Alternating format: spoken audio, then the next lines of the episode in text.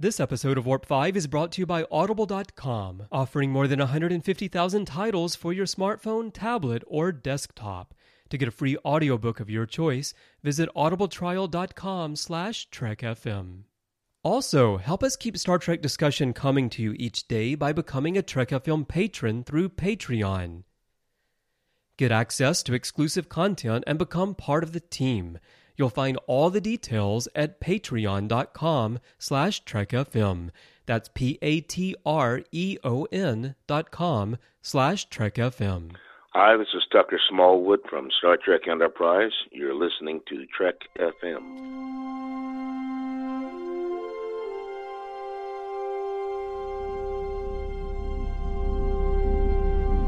How we doing, Trip?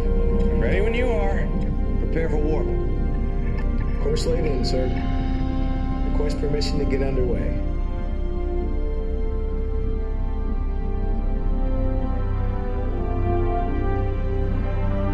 Let's go.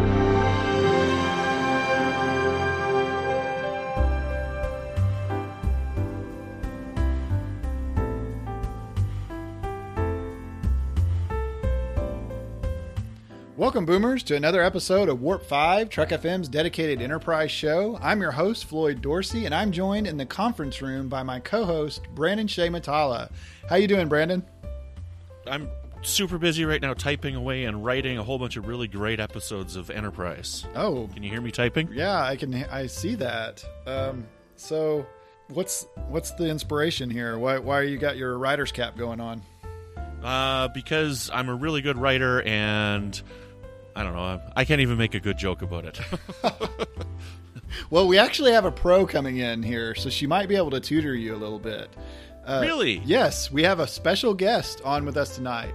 We're actually going to be joined by Phyllis Strong, executive story editor and writer and co-producer and all kinds of other executive titles on many many episodes of Enterprise. So I, it's, it's a real pro. When I say we got you a pro to help you out, we've actually got a real pro.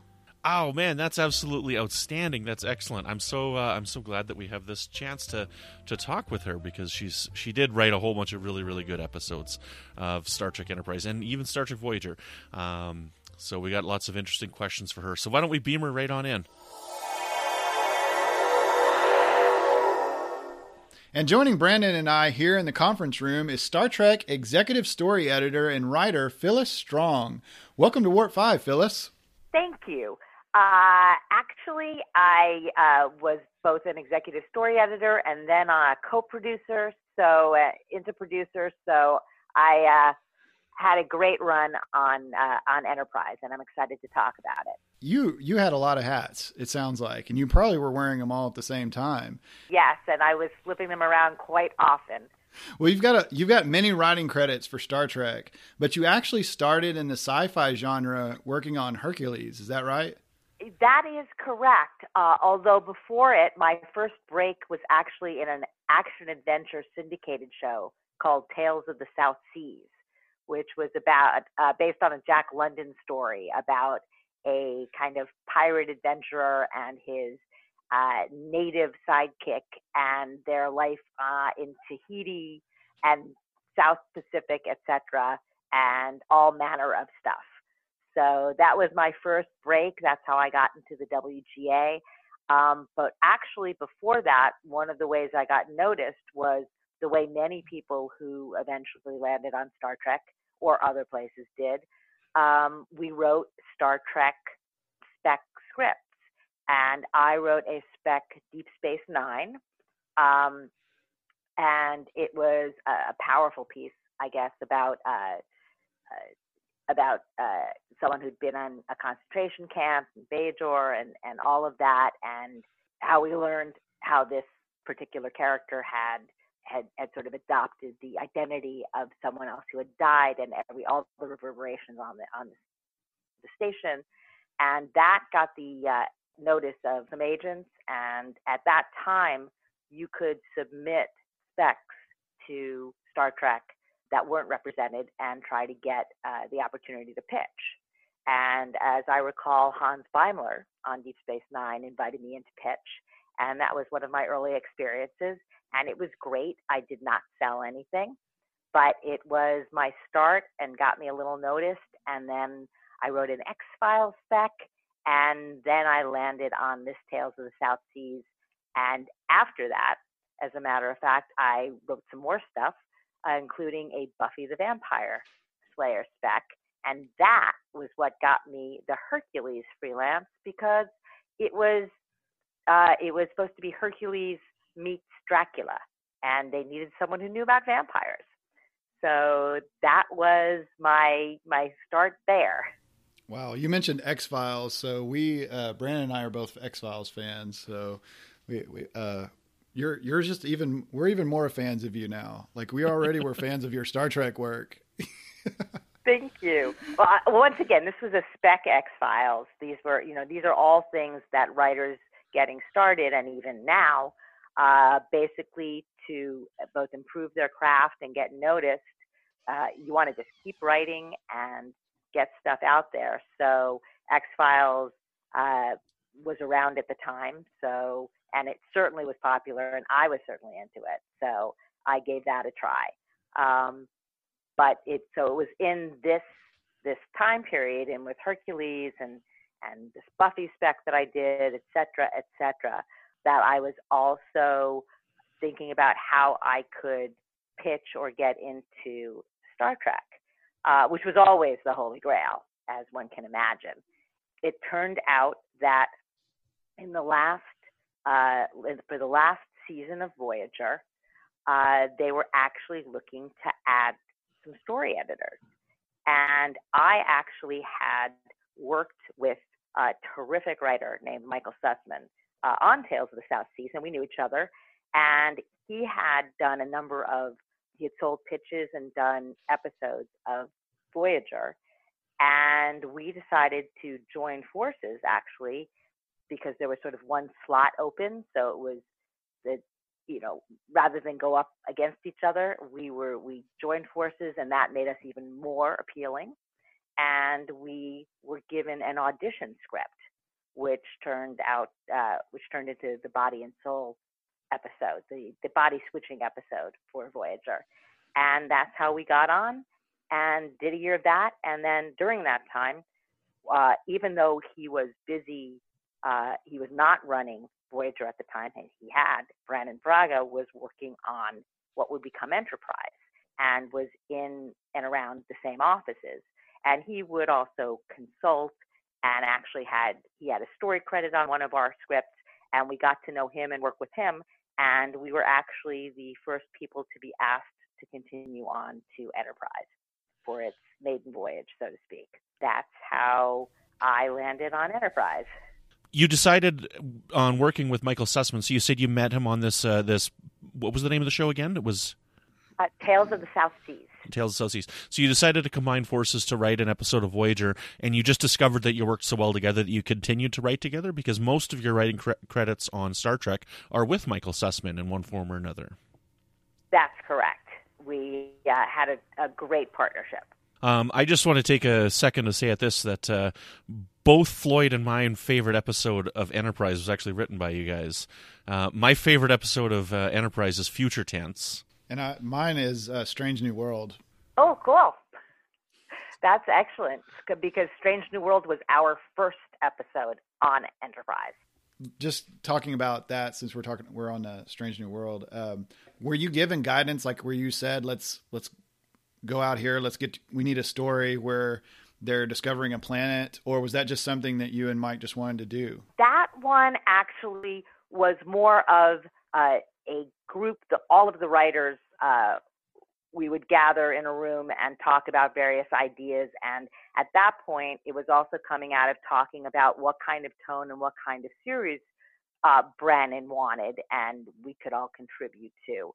And one of the things that that he had wanted and we had all talked about and discussed was that you know here was a Star Trek um, series that was was on a ship in our you know in our quadrant of the galaxy, so to speak, where we might run into people, uh, aliens, etc., that we had uh, known even from the original. And here we were a hundred years before Kirk and Spock, which meant not only the opportunity for some origin type stories and callbacks to things that were known in the Kirk and Spock time, but also, you know, again, a sense of what kind of crew is this, and are they going to be, are they going to get along in the same way that their descendants on, uh, as Picard and the rest on uh, the future Enterprise would get along, or were there going to be other kinds of conflicts? What was it to be in this hundred years before Kirk and Spock?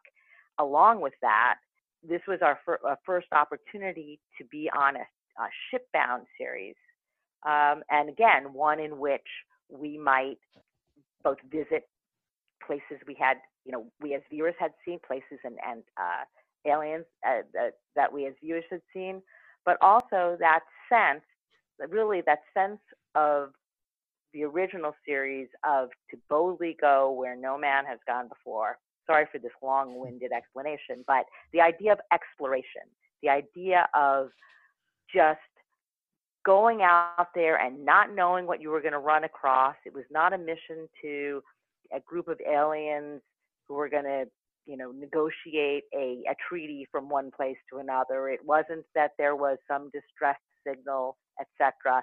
This was the pure delight of exploration. And that was something we talked about, and that became uh, in the room, uh, Strange New World. And what would that be like? But uh, essentially we would break the story we would talk about various aspects plus our characters. But uh, so you get the bones together to some extent but both the flesh and uh, even breaking and, re- and reforming the bones uh, was the, the job of the writers and that's what we did. So the inspiration was really that wonderful sense of awe and wonder of being out there and how exciting that would be. And, you know, the scene where uh, the ship has come to this planet, the first one, what is it going to be like? Um, who's going down there? Uh, and of course, being a drama, things go horribly, horribly awry. but um, uh, that was the sense of it. So um, I'm delighted it's your uh, one of your favorites because uh, in impulse and in what it what it really set out to do in terms of tone. Um, it, it, really captured one of the original, sort of original series, original Star Trek precepts, and uh, I'm glad you picked up on that. Well, I, I can I I just love love your explanation on that because that's exactly what I pick up on that, especially with the like season one and two being kind of a future for us, and we're exploring and like this is something that we could actually do, like we could actually get there but yeah, the uh, I was just I actually got started being a Star Trek fan by watching the series with my grandparents when I was young. It was in the uh, the original series reruns back in the mid '70s, and one of the first episodes I can remember is Shore Leave. So it just so happens that I just saw Shore Leave last night. I just I just saw Shore Leave last night, and it reminds and it reminds me of Strange New World. You know, the the beginning of Strange New World in the way that is, and you know, running running through the fields and being on an alien planet. But my grandparents actually lived in the mountains at like the foot of a mountain in the woods and things. So when I was a little boy, I would play around their house and sometimes I'd play Star Trek. You know, and this is this is exploring a strange new world. And that was and that the campfire scene and all of that oh my gosh it just it takes me back. So that that was awesome. Great. That is great. Like i said that sort of started off. Um, as far as future tense that was much more in the in the vein of uh, our temporal cold war and our sort of larger uh, kind of fight the future if you will series of episodes. Much more uh, I wouldn't say exactly X Filesy, but just sort of that sense that there is stuff going on and agendas happening, you know, beyond uh, what you can see on the surface. And uh, that was as well as as kind of hitting some of the fun of uh, you know what happens when with time ships and things like that. But uh, very much part of this Cold War aspect you know, again, that was our much more of our Jeopardy, starting from even pilot, but really digging down deeper in season two. One of the great things about Future Tense for me, uh, the first episode of Warp Five, this podcast that I was on, we actually did a commentary for Future Tense, and we, we went through it. And I was actually talking about how much I loved it, and and we named the episode uh, of our podcast. We called it "This Episode Screams Prequel" because there's so many things in it that I really think made it fire on all cylinders, and and it was a kind of a perfect prequel episode because you know right from the beginning when they open up that that ship and they see the dead body in there and they ask they're like is this Zefram Cochrane? Bang! Instantly I'm thinking of the episode Metamorphosis and you get the you get the Tholians in there and instantly you're thinking of the Tholian web right? And you know so many things in that it was perfect. Yes and I, I will have to do the hat tip to Mike Sussman uh, in terms of sort of grabbing those I was as he was a huge original series fan and I knew all of this, but he had a particular skill in kind of running, wouldn't it be cool if we saw this? And wow, I was just thinking about Cochrane for here. Um, and I'd be like, yeah, and what about this? So really hat tip to him, especially on future tense. I think uh, if, if one were to ask about the, the sort of the origin and the inspirations for that, it really was taking the idea of both time travel and immortality and all of that and grafting that onto our series. That's Warp 592 if you want to listen to us gushing about your episode there cuz Oh great. We did a full commentary track on it. It was so much fun.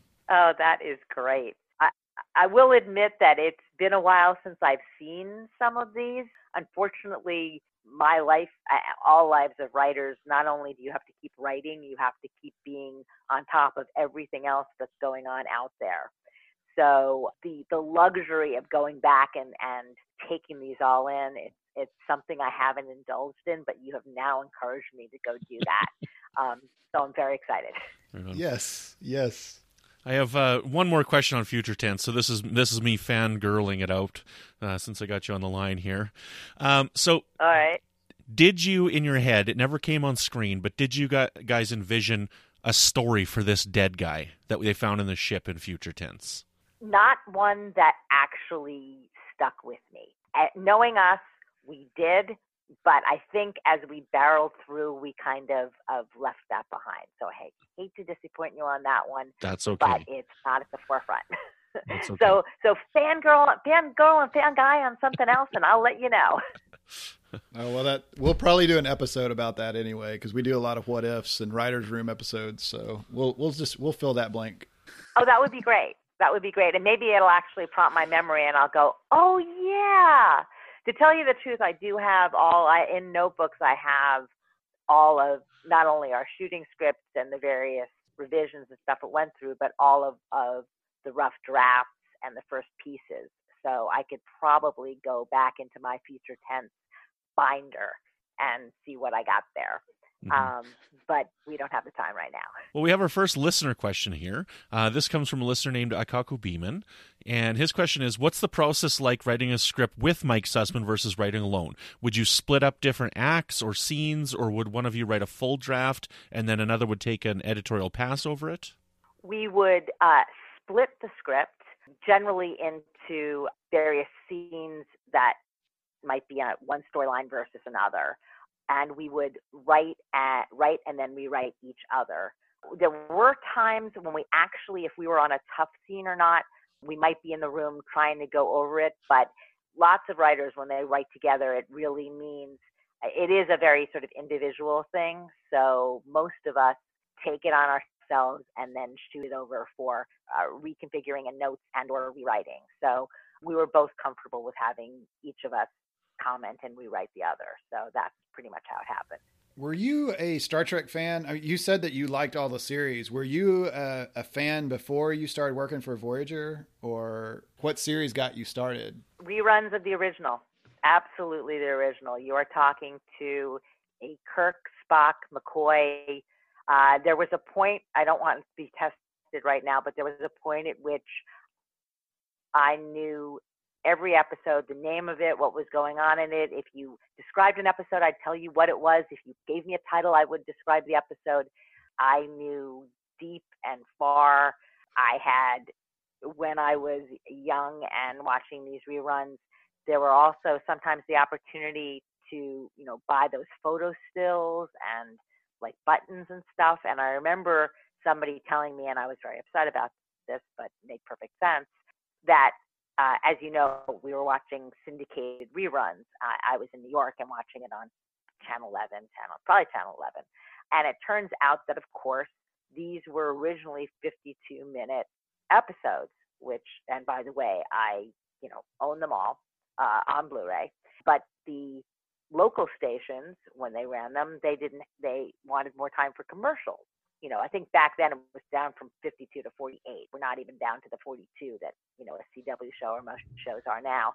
And it turns out they would slice them, you know, edit them, and they would take those pieces of film and make photos out of them to sell. That's where they came from. Wow. Wow. How's that for trivia? So I just got another show idea. We get we bring Phyllis back on and we grill her on original series trivia. You know, we, we give you a little bit of time. You'd have to let me get back into it. I, I am I'm very good at it, but uh, but not quite as good. I before I started writing, really getting into the writing seriously, I worked on a one of my first jobs, sort of producing or doing anything in this business, was working on a science fiction TV special for Fox it was uh, done in conjunction with the, with what's now the Paley Center, the Museum of TV and Radio, and it was a, basically a massive clip show. And they would do a clip show for each broadcast network based on the network's prime focus. So CBS would do sitcoms and stuff because of the I Love Lucy and all their stuff. And anyway, and it would rotate each year. And for Fox, they were doing a sci-fi one. And through a connection, I met the exec producer on it and literally uh, I was the only person who really knew like Star Trek, Twilight Zone, all of the X Files, all of this stuff. And they uh, basically hired me on as like a, a PA or something, and then I kept demonstrating what I could do, and they made me a right. A pro- they gave me a producer credit and zero money, but that was oh my gosh uh, when I first uh, was getting into all of this. And the, the great thing about it was that it being for the Museum of TV and Radio, we had access to every studio. They all gave, nobody held back. Paramount, Universal, we had Quantum Leap, you name it, everybody gave in, and it was great.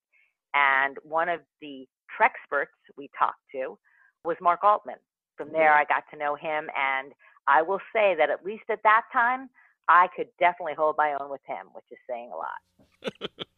So, what does the title executive story editor mean, and how does it differ from story editor? That is simple. Executive story editor is one bump up from story editor. It's one of those things, you know, how like if they, uh, you know, in the world of vice president, then there's a senior vice president, and then an executive vice president. It's a whole bunch of, of words and titles to sort of differentiate the um, the level. Um, but they actually do have meaning in terms of what your uh, role and responsibilities are. Um, entry level is a staff writer, and then one becomes a story editor. So that's pretty entry level. And really, your basic function is to come up with ideas and to outline, to participate in the room in structuring and getting into the stories, and then into being able to produce a good enough draft of a script. It doesn't have to be perfect that the higher ups can take and give you notes on or take over and, and run with depending on the needs of the show and of course our really tight uh, time frames and schedules. So that's that's the answer there. So just going going back to the uh, individual episodes here um, civilization was uh, listed on your credits.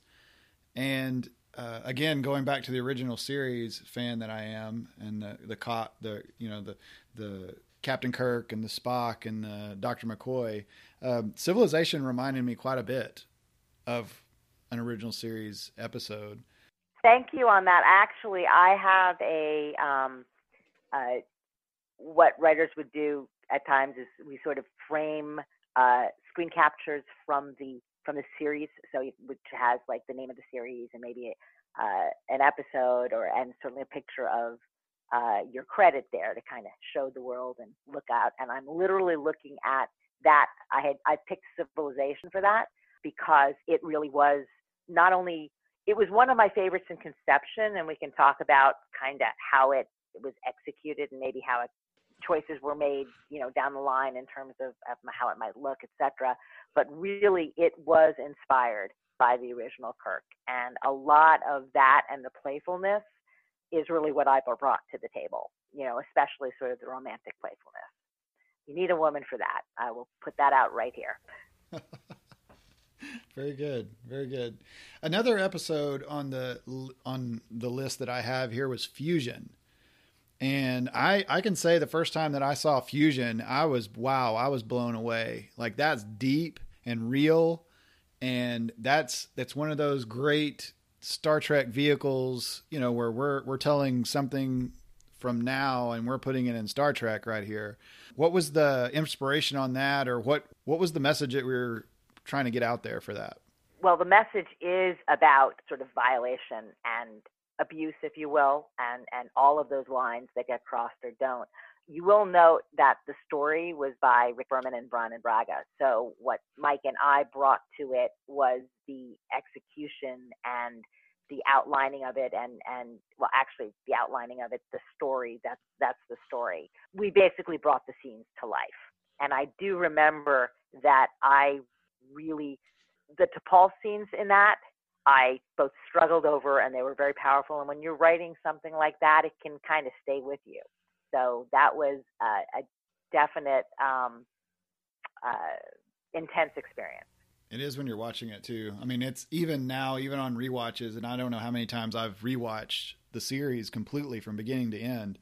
It's still cringeworthy, which is is a good thing because I mean, it's it's making you feel something. It makes you think about you know like applying this to our world right now, and it's it oh, was, oh yeah, it's it's very uh, it's moving moving not maybe not in a crying way but in, in, just all kinds of ways. I mean it's just it's a moving episode. So no i, I completely agree. And it, it's emotional uh, and jolene did really did a great job of i mean think about it how you basically play an emotional story as a vulcan you know? Hats off to her along with leonard nimoy and uh, and everything and every other tuvok every other Vulcan actor who had to play a Vulcan. Um, but really, to have one of these kinds of episodes, right up there with the challenge of doing uh, originally an Amok Time or This Side of Paradise, where you know how do you communicate feeling when you are suppressing feelings? Uh, and I I also do remember we had a lot of talk about it always I think it comes up in every series I would imagine when you talk about what it really means for Vulcans to be uh, logical or not to have emotion? Does it mean they not have it? Do they suppress it? Where does it go? How does that work? And this episode, if memory serves, sparked a bunch of those questions in the room. And then we have, uh, you know, the creepy Vulcan guy. I can't remember his name, the actor's name right now, but he did such a good job.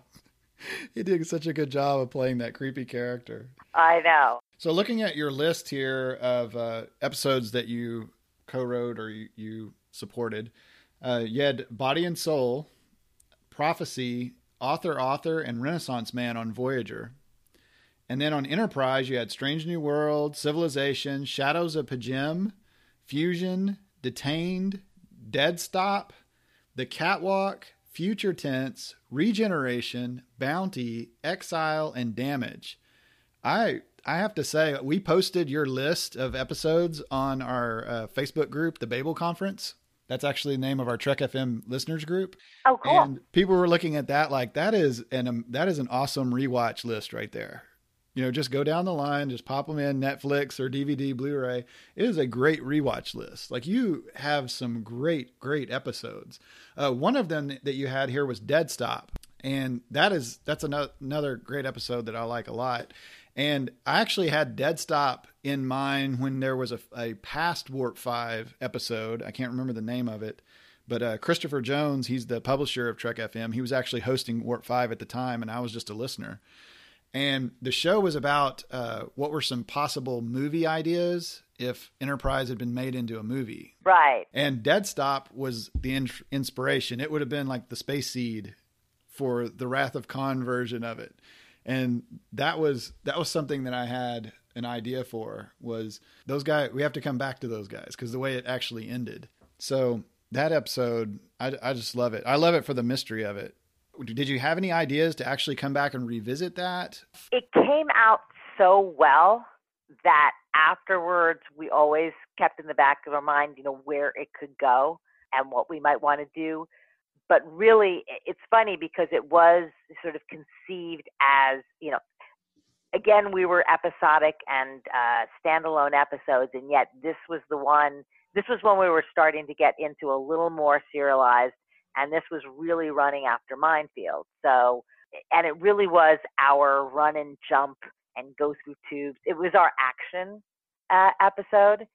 So uh, that was really sort of the fun and adventure of it. We we we actually we always thought how a, de- a dead stop two would be great. I do remember that. So hats off to you. I think you got it. So just as a reader of the novels and stuff, just so that you know, Phyllis, um, they've actually taken that storyline and, and run with it in the novels for ah, a- after Enterprise. Okay, I. Yeah. okay, good. To, there you go. Because I'm a reader of the novels as well. Yeah. That's great. Well, whoever wrote that novel, you know, took it and ran with it. I assume in the best way. Yeah. Oh yeah. It lent itself to that. Who wrote it? Christopher L. Bennett. Great. Then actually, I'd love to take a look. Yeah, the the series of novels is called The Rise of the Federation. It takes place. They they wrote a bunch of books about the Romulan War, and so these are the ones that are after the Romulan War. Um, but yeah, it's pretty pretty interesting. Cool. Um, so I had a question about the episode Detained. When that episode was being conceived, did you guys know that you wanted to have Dean Stockwell in that episode, or did that come after the fact? That came after the fact.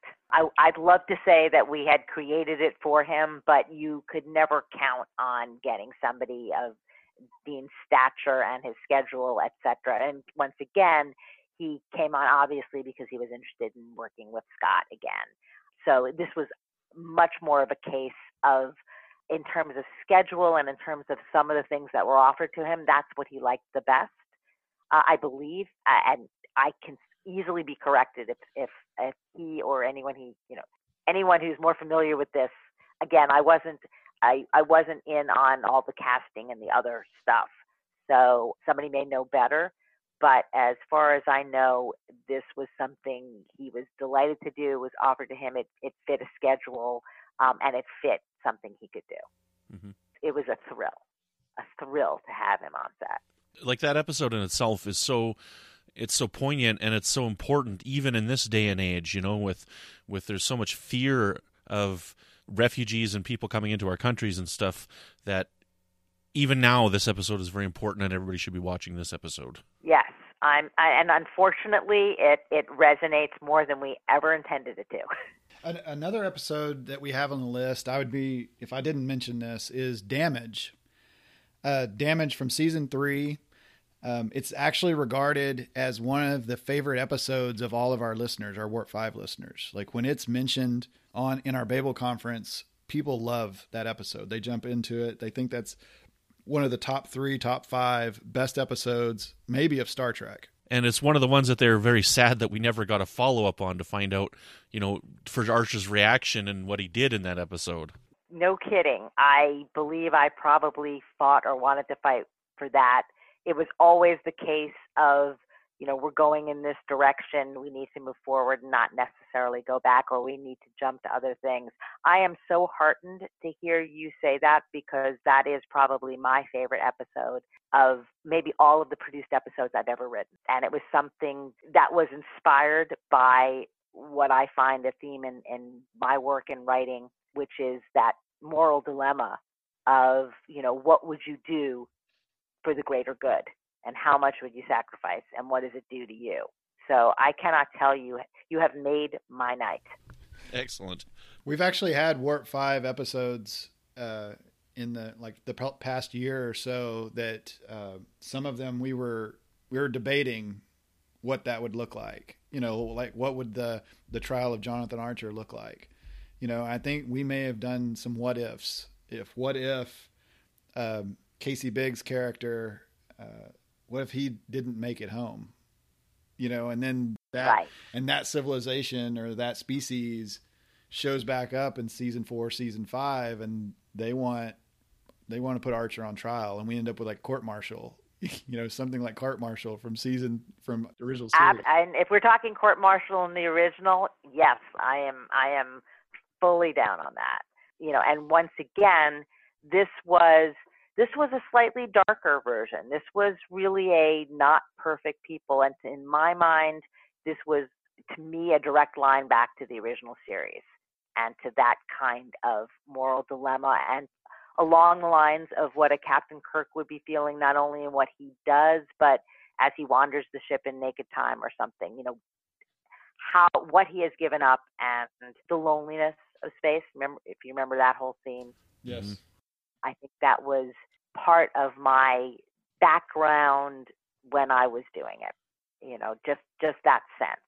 And I think Scott Bakula gave an amazing, amazing performance in this. out of the episodes that we've we've been discussing and there's just the, the whole list that you have i mean you just told us what your favorite is or probably one of your favorites and li- listener One justin favorites. listener justin oser actually had that he wanted to know like out of all the episodes that you've written which is your favorite is are we going to have damage at the top like what's your what what do you think maybe your top three or do you not want is it like is it like picking out your favorite child or what, what is that As a caveat, I will say that you know you can have favorites for different reasons and different things, and uh, also that can be it can be colored by how you envisioned it versus how it came out, etc. So uh, damage is definitely between conception, executed, and the kind of deep moral dilemma type theme. That is my favorite theme, and so that does make it to my favorite episode. Uh, in terms of the others, I love so many of them, and you've mentioned a, a number of them here. I will say that I really liked the the sort of the evolution of the Archer to Paul relationship, and therefore, for that reason, Shadows of P'Jem is is one of my favorites. That that real bringing together uh, of them for for the first time, and that expression of friendship, attachment. You know, once again, my touchstones are the kinds of emotions we got in the original series. And to me, Shadows of P'Jem gave me, I hope gave other people that as well. That's probably that that and civilization were probably uh, deta- I mean, I, I swear it is hard to, to to choose between them when you start thinking about the details. Like, oh, I loved that part. You know, that was great. Maybe this would be, be easier for you to answer. Uh, which episode that you you wrote surprised you the most, for good or bad, when it actually showed up on the screen, as opposed to what it looked like on the paper? Oh, that's that's a good that's a good one. I think actually Fusion was one that surprised me in that it it sort of got the depth that we were going for, and that's not always easy to achieve. So was it? It was a, in a good way. It surprised you in a good way. Yes, in a good way. In a, in a good way. I'm not sure I, I would really go into the ones that surprised me in a bad way because there were so many, so many, so many things go into the execution. So many different things that you know. Uh, not to go into specifics, but sometimes a costume decision was, you know, not one I ever envisioned, or sometimes a casting decision was just not what I originally envisioned. So there would be some of those disappointments, but once again, those things got outweighed by other performances, by the direction, by by many many things. I will say that I that Dead Stop also turned out to be it cut together really well. It it, it had that energy. When you're doing something more action oriented, you don't always see it. Maybe you see it on the page, but you don't always see it as it's produced. And then, especially in editing, it comes together, and you go, yes. So we have another uh, listener question. This also comes from Akaku Beeman. And he asked which Enterprise character was easiest to write for or which was most difficult to write for. So what, what would stand out to you? What, do you, what would you think? I think that's a really good question. I'm going through in my mind. What one might define as making a character easy to write for is that there's such a strong sense of personality and consistency in them that you know you just know who they are what they're going to say in any situation. I'd say the two of those that were easiest were probably trip and dr phlox there just was their way of responding and what they got into. Even if we hadn't conceived as much at the beginning of, of Trip's backstory and, and stuff that happened with the Xindi attack. All of that and his journey made perfect sense and, and was easy and rewarding to actually plot out as well as to write scenes for. And I would say probably for most people, Vulcans, in this case T'Pol, can be the hardest to write because you are trying to thread the needle between logic and not showing emotion and the not having, which is isn't true, or the repressed emotion, which is. So that can be the hardest. All those, how do you do it without saying? Right. That, that does actually make a lot of sense. It would be very difficult to write for a Vulcan character. And even for a Vulcan act, an actor to be acting in that would be difficult. Yes. And like I said, Jolene really, and, and she's so came into her own and with the character, you know, as the episodes and seasons progressed. Phyllis, what's uh, what are some of your latest projects, or something that maybe our listeners might could uh, look for, or maybe a sneak peek that you might have for us? Great. Well, actually, I love sci-fi, and I also love period pieces, and ironically, they are similar to write in the sense that you are world building, and I love to build worlds, whether they are from our past or a certain time or whether they're from from the future and things we've conceived of. And interestingly, writers I worked with on Enterprise, Andrea Maria Jacquemetton, ended up working and producing, uh, working on and producing Mad Men for a number of years. And one of the reasons they were selected was because if they could write, you know, a Star Trek world, then they could certainly write the world of the 60s. So in that vein, I have a, a new project that's out there. I don't want to go into too much detail, but it is uh, my version of Butch Cassidy and the Sundance Kid. It's a series based on a real stage robber and a robber baron, and Mark Twain is a character, and it's pretty damn terrific. And people are looking at it right now. So I'm really hoping to bring it to your screens at some point.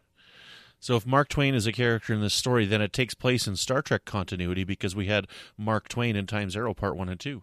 We sure did, absolutely. uh, and I would be happy to do the novelized or uh, you know version of that at any any way, shape, and time. I would be happy to have any version of Star Trek land in uh, in the 1860s. In this case, this is a young Mark Twain, so even better. Excellent. How can our listeners follow you on social media? I am on Twitter at Philly Strong, P H Y L L Y S T R O N G. Sometimes my friends call me Philly or something, and sometimes they don't, and it was uh, what I could get on Twitter. So that's the best way, and I go back and forth on that depending on how busy I am, and that's probably the best way. So say hello to me there, and I'm I'm eager to say hello back. Well, thank you so much for coming on Warp 5, Phyllis. Just before we say goodbye, is there any other stories you'd like to share about working in the business? Somewhere between the great stories and the horror stories and, you know, and everything in between. I will say that when you find a group, uh, a crew, and a set of actors and a set of producers and writers that are as great as they were on Star Trek, you stick with them. And, and a lot of the fun comes from all the interstitial pieces from the uh, Halloween, costumes that people will wear despite the fact they're already in costume, you know, at, at a Halloween party, sort of the birthday parties as they would do. There were always these little bits. Oh, and the best parts were some great dailies, which I'm sure have now evaporated, but uh, some great scenes when, you know, after, when the camera's still rolling, but the scene has been cut and people are doing everything from little tap dances to, you know, their facial reactions onto what they just said or how they did.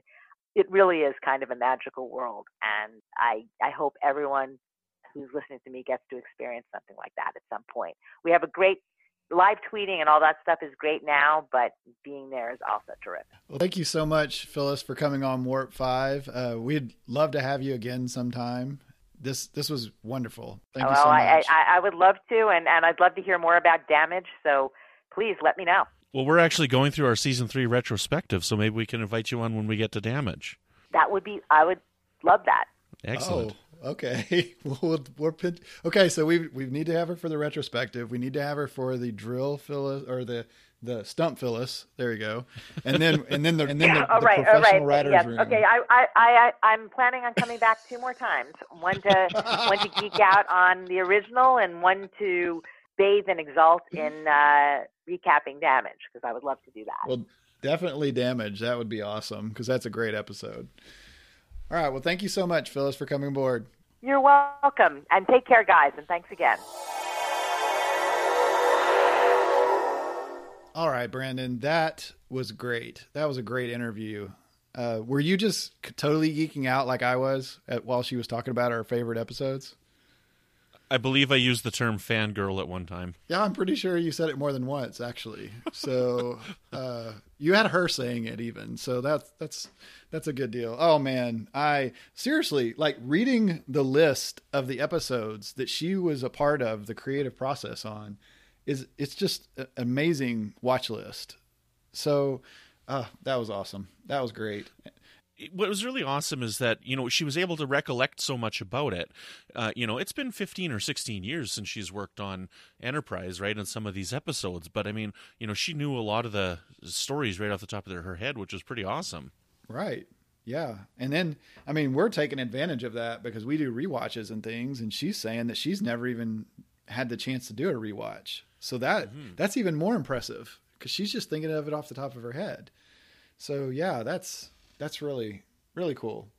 So the I'm, I'm serious. Like I already call Phyllis for the writers' room b- battle or whatever we got going on. you know, I'm I'm I'm hiding behind her when it comes time for that. If that's if we're gonna have a throwdown, okay. Okay, well then I I get uh, I get Tucker Smallwood, and I get uh, Manny Coto, and I Uh-oh. get Eric Pierpoint. Uh oh. Okay. Well, I'm I'm a little scared, but not so scared because I'm still hiding behind Phyllis on that. Okay. So, um, but yeah, she said that she was going to come back for damage. So, Warp Yes. Five listeners, hang on, buckle up. Wow, we're gonna see if we can pull that. We're gonna we'll see if we can have her back on to talk about damage. That will be awesome during the re- season three retrospective. I'm looking forward to that. So, Enterprise show writers is not the only people we've been talking to on Trek FM this week. So, here's what else you may have missed elsewhere on the network. Previously on Trek.fm, Standard Orbit. I open up the garment bag and I see this like red tunic, like this top. And like, wait, this looks really familiar. Like, so I try it all on. I try on all the wardrobe. Everything fits great. And I look at myself in the mirror. I'm like, holy bleep. And I turned to the wardrobe supervisor. I said, is this Star Trek that I'm working on? To the journey! Leola root is a substitute for any ingredient he doesn't have. No sugar, Leola root. Yeah. No bananas, Leola root. No coffee, Leola, Leola root. Saturday Morning Trek.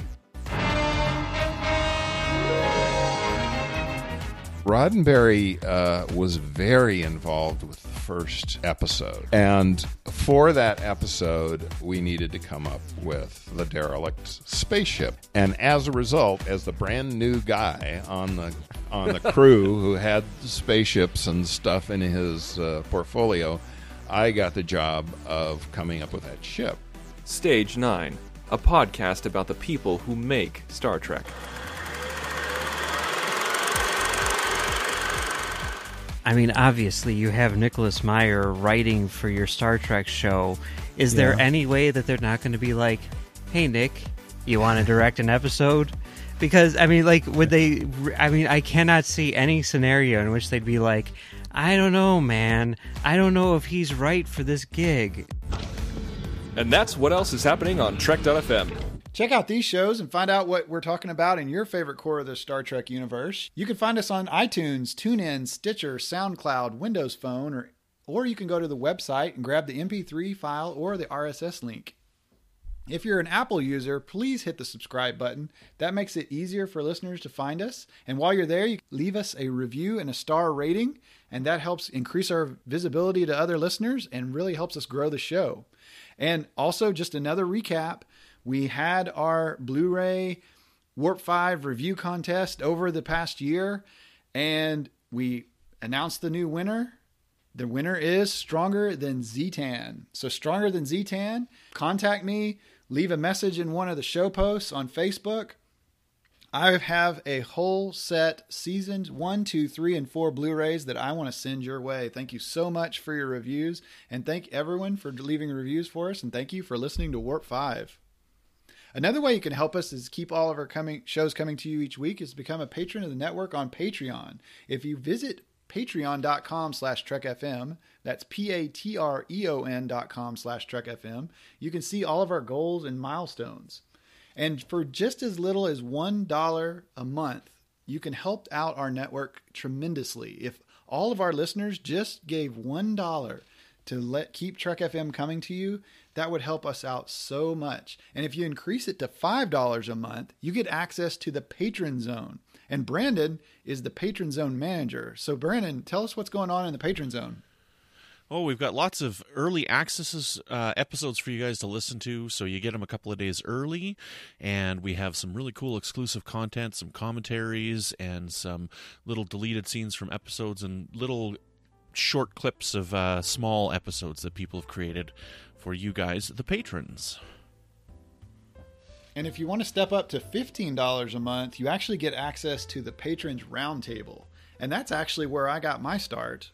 And Brandon, that's where you got your start, right? Also, right? You bet. Yeah, absolutely. And almost a lot of our current hosts right now in Trek FM actually started by contributing to the network on patreon.com and participating in the Patrons Roundtable. It can be a lot of fun. For just $15 a month, you get to actually sit and talk to other Trek FM fans and Trek FM hosts. So if you want to see what it's like to be a podcaster, you can sample it right there with the Patrons Roundtable. And of course, if you go to $25 a month, we can get you a associate producer credit on your favorite show. So, and speaking of associate producers, I'd like to thank our Warp 5 associate producers, Mike Morrison and Tim Cooper. Thank you so much for supporting Warp 5 and Trek FM. Also, like to thank Tony Robinson for creating the very cool show art for our Warp 5 episodes. And Brandon Shea, you've got the engineering all handled with the editing and publishing of Warp 5. So thank you so much. Yeah, you're very welcome. If you'd like to get in touch with us here at Trek FM, you can always find us at trek.fm slash contact. Look in the sidebar on the show page or go to speakpipe.com slash trekfm and leave us a voicemail. You can also contact us through Twitter at TrekFM, Facebook at facebook.com slash TrekFM, and as we've mentioned several times in this episode, the Babel Conference. Type the Babel Conference, B A B E L, into the search field on Facebook, or go to our website at Trek.fm and click discussion on the menu bar. So, wow, Brandon, I. This is awesome. This was great to get to talk to the person that actually wrote our favorite episodes. That that was that was pretty. That's a highlight right there. Um, yeah, absolutely. So, and you ask her about the the guy in the pod, and she didn't really have something for us. Which actually, that just opens up a whole new Warp Five episode for us, right? That means I have to write the, the prequel story for the dead guy on on that. I'm okay with that. Or what we can do is, like we said, we can bring Phyllis back and do the writers' room, and we'll get that story written down. Yeah, there you go. I mean, you're already practicing your writing skills over there in the corner, you know, earlier, so we can just continue can right typing? on. Yeah, I can hear you. Yeah. So yeah. So Brandon, when you're not just slaving over a typewriter trying to impress uh, Phyllis Strong with your show writing ability, uh, how can our listeners get in touch with you? You can find me on Twitter at Brandon Mutala, and every once in a while I poke my head up in the Babel Conference. Where can people find you, Floyd, when you're not sitting around a campfire? You can find me in the Babel Conference, also Trek FM's listeners page on Facebook. So, Boomers, thank you for listening and join us again next time for another episode of Warp 5.